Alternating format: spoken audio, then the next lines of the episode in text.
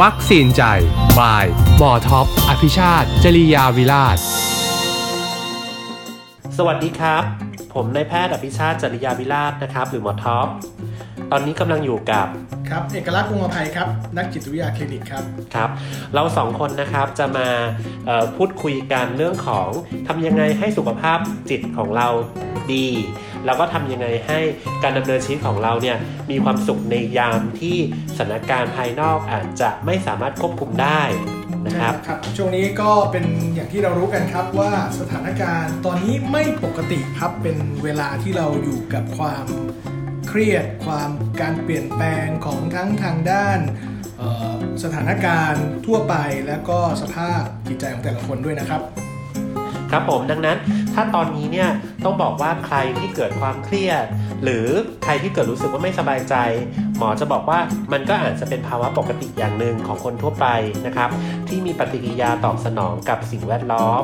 แต่ว่าทั้งนี้ทั้งนั้นเนี่ยจะต้องบอกก่อนว่าถ้ามีอย่างพอดีเนี่ยอาจจะเป็นประโยชน์ เพราะจะทำให้เราสามารถดูแลตัวเองได้ดีขึ้นนะครับแต่ว่าถ้าเกิดว่าไม่เครียดเลยถามว่าเป็นยังไงดีหรือเปล่าตอบเลยว่าไม่น่าจะดี เพราะว่าเวลาถ้าไม่เครียดเลย เราก็อาจจะเกิดความประมาทได้ทำให้เราดูแลตัวเองไม่ดีเหมือนจะเห็นที่หลาย ๆ ท่านเนี่ยอาจจะรู้สึกว่ามันไม่มีอะไรเลยก็เลยออกไปสังสรรค์กันหรือว่าชุปีที่ชุมนุมก็จะเกิดความเสี่ยงตามมาได้มากนะครับ ในขณะเดียวกันถ้าเป็นภาวะที่เรียกว่าความเครียดเยอะเกินไป ตรงนี้ก็จะส่งผลต่อทั้งสุขภาพทางกาย ทางอารมณ์ แล้วก็ทางพฤติกรรมของเราได้นะครับ เดี๋ยวเราจะมาดูกันดีกว่าว่า แต่ละส่วนเป็นยังไง เริ่มจากปัญหาที่กับความเครียดกระทบกับเรื่องของอารมณ์ จริงๆ ความเครียดเนี่ยนะครับเป็นภาวะที่การตอบสนองต่อสิ่งเร้าที่เข้ามา แล้วก็อย่างที่คุณหมอท็อปพูดนะครับ มันมีประโยชน์กับเรามากๆเลยครับ ในการที่เราจะเตรียมตัวให้พร้อม ที่จะจัดการกับสถานการณ์ที่เรากำลังจะเผชิญอยู่นะครับ ทีนี้แต่ถ้าความเครียดมันเกิดมากเกินไปเนี่ยมันก็จะส่งผลต่อความสามารถในการคิดในการตัดสินใจของทุกคนนะครับ ให้สามไม่สามารถทำหน้าที่ได้อย่างเต็มที่อย่างที่เราเคยทำได้นะครับครับนอกจากนั้นเนี่ยเวลาที่เราตัดสินใจไม่ดีแล้ว มันก็จะส่งผลต่อการทำงาน การเรียน การใช้ชีวิต รวมถึงตรงนี้มันก็อาจจะส่งผลต่อความสัมพันธ์กับผู้อื่นด้วยได้ได้ด้วยเช่นกันนะครับอันนั้นสิ่งที่เราต้องระวังก็คือความเครียดหรือสิ่งต่างๆที่มันกระทบโดยที่เราไม่ค่อยรู้ตัว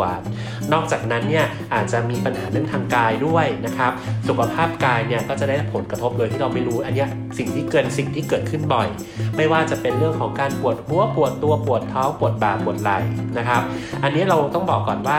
คนที่มีความเครียดเนี่ยไม่ได้มี การที่เรียกว่าคิดไปเอง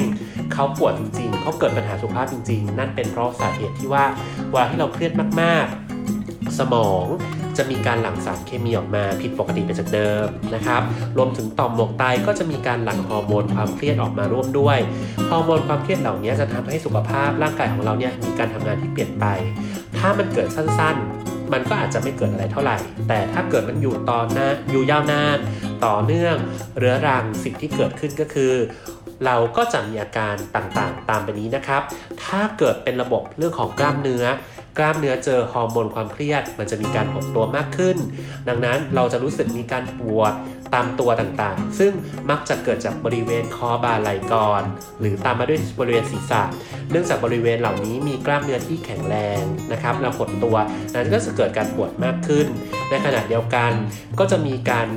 ที่เรียกว่าการรับเคลื่อนไหวของลำไส้เนี่ยที่แตกต่างไปจากเดิมมากขึ้นหรือน้อยลง เป็นนำนำมาสู่การที่เรียกว่าท้องเสียท้องผูกก็แล้ว แต่การขับถ่ายก็จะมีปัญหา นอกจากนั้นทำให้หลอดเลือดนี่มีการบีบตัวมากขึ้นด้วยนะครับ ดังนั้นก็จะมีปัญหาเรื่องความดันขึ้นได้รวมถึงระบบเรื่องของภูมิคุ้มกันก็จะแย่ลงด้วยเช่นกัน ดังนั้น โรคทางกายที่มีอยู่เดิมก็จะแย่ลง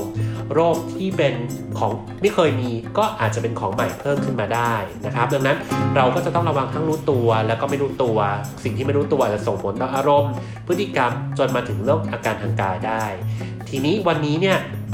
ถามว่าเราจะมีวิธีการสำรวจอารมณ์ตัวเองได้ยังไงบ้างเบื้องต้นนะครับ ตอนนี้ของเราเนี่ยสามารถมีเครื่องมือที่สามารถช่วยเหลือในการที่จะดูแลตัวเองได้ดีกว่าเดิม ก็คือแอปพลิเคชัน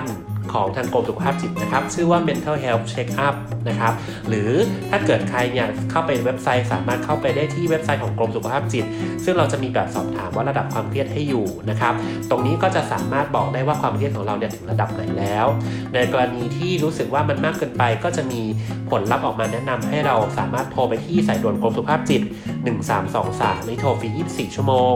หรืออาจจะไปหาคุณหมอได้เลยนะครับ แต่ตอนนี้เนี่ยสำหรับใครที่รู้สึกว่าความเครียดยังพอคุมไหวอยู่ แต่อยากทำยังไงให้เราแข็งแรงขึ้น เดี๋ยววันนี้คุณเอกลักษณ์จะมาแนะนำวิธีการผ่อนคลายความเครียดนะครับ ให้ฟังวิธีการง่ายที่ทำเองที่บ้านครับอย่างที่คุณหมอท็อปพูดครับสำคัญมาก ๆ เลยช่วงนี้ต้องสังเกตการเปลี่ยนแปลงของทั้งร่างกายอารมณ์จิตใจให้ดีนะครับ เมื่อไหร่ก็ตามที่เราเริ่มเครียดต้องมีวิธีจัดการให้เหมาะสมครับ เบื้องต้นเลยผมว่าจริง ๆ แล้วไม่ได้ยากเลยนะครับสำหรับทุกคนที่จะทำตรงนี้นะครับ การที่เราอยู่ในภาวะที่ไม่ปกติตรงนี้เราอาจจะลืมไปครับว่า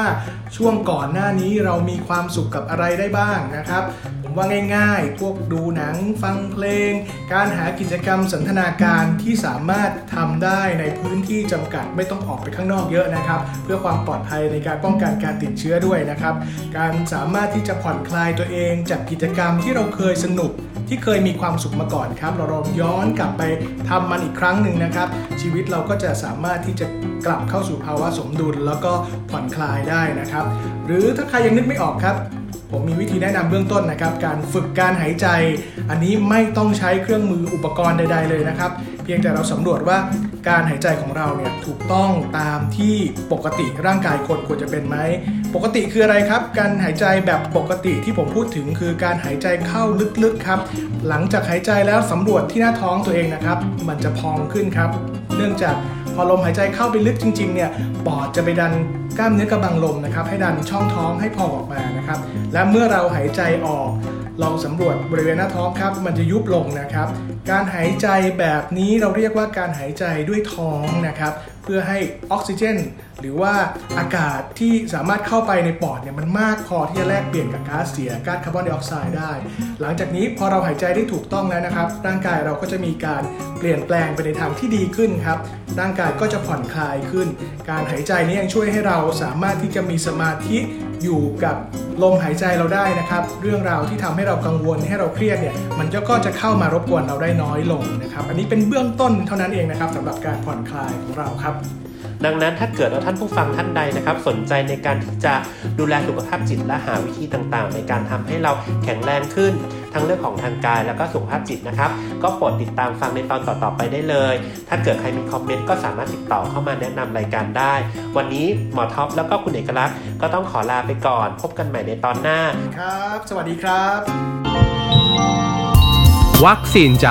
บายหมอท็อป อภิชาติ จริยาวิราช